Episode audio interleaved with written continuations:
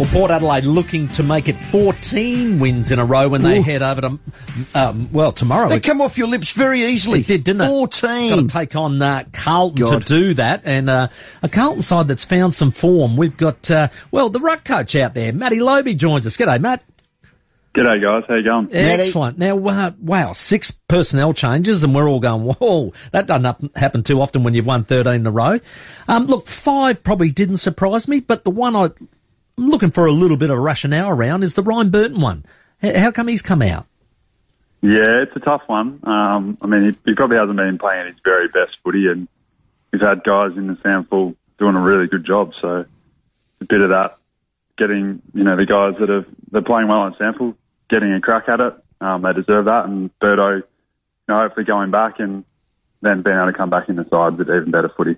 So, yeah, you it behind. You'll, you'll uh, allow him to play for uh, Port Adelaide in the SANFL on Saturday. He'll, he'll do that.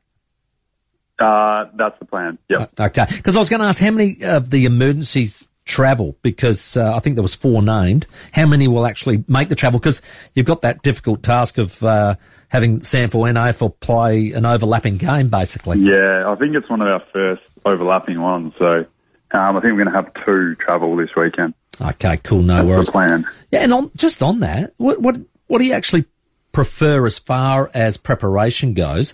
Do you like your SANFL team playing the day before, same day, or day after? Um, I mean, ideally it's the day after, but that can't always work.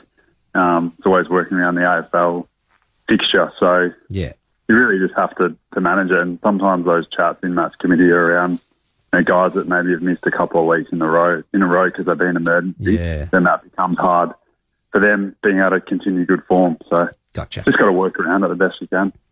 Dixon out, Hayes out, Narkle out, McKenzie out, Junior Rioli out, Horn Francis out, Burton is seven, six. That's a third of your starting 18. Lobes, you can't win tomorrow. Come on, Rowie.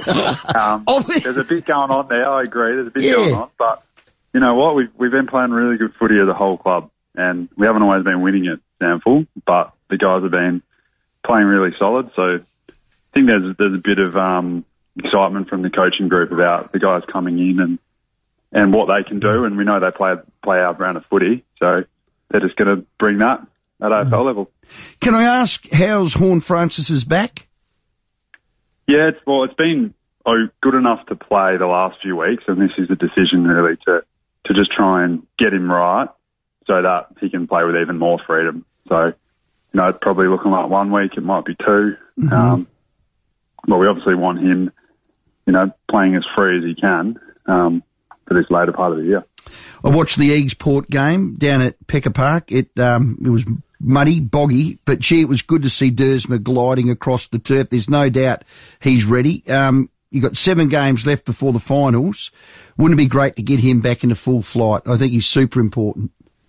Definitely. He, um, you know, he's done well the last two weeks to, to play at a reasonable level. Yeah. Given he had a bit of time off and he'll just keep building and building.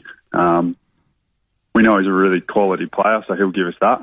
Um, but yeah, it was good to see him back on the park last couple of weeks and, um, get the win over your boys team as well.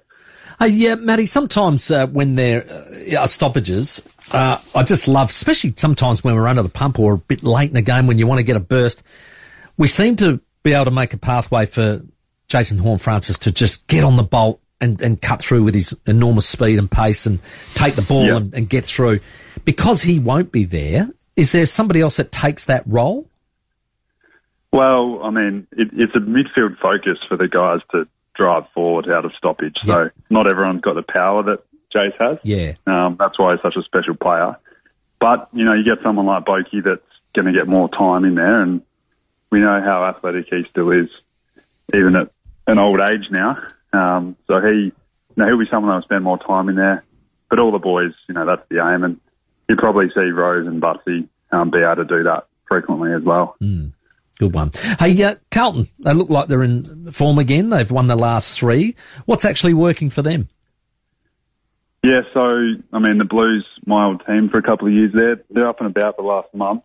Looks like they've got a couple of their really good players back to full fitness and playing well, like Sam Walsh. Um, the big two forwards are having a big impact. Yeah. I think overall though it looks like they're they're working really hard to get numbers at every contest, so that gives them a chance. And the stats we looked at this week was them being number two for pressure at the moment, um, the last month. So we know that they're going to bring really good pressure, and that's what we do well for teams as well. So it should be a pretty good battle. Yeah, we spoke to McEntee the other day, uh, got his two year extension, which was really exciting for him. Um, I, I, described himself, Byrne-Jones, Sam Powell-Pepper as our forward pressure pack, and they come together yeah. as a, you know, a, a vacuum packed uh, deal. Now, what about Saad? Does, does one of those guys get that role of just making sure that he's not coming off of halfback and doing as he pleases? Yeah, I mean, he's a, he's a really good player. Um, he's important for them as well. So, We'd like to think that any of those guys can can get that job done. Yep. Um, when they when they line up against him, the way that some of those halfbacks do it is they they keep trying to move it around to make it difficult to play on. So yeah. Um, ideally, they all get it done when it's their turn. No, excellent, mate. Well, let's try and get it done for the 14th time in a row over there in Melbourne. All the best, mate, uh, and uh, bring home the chocolates. Thanks, Timmy. Will do. Beautiful. Matthew well Lobbe Lobes, well heading done. over there tomorrow to uh, join the lads and see if they can get uh, another win under 14. their Fourteen. It'd be phenomenal, wouldn't it? 14. And as you said, with six changes. You just say it's so normally, easy. Doesn't normally happen, does it? no.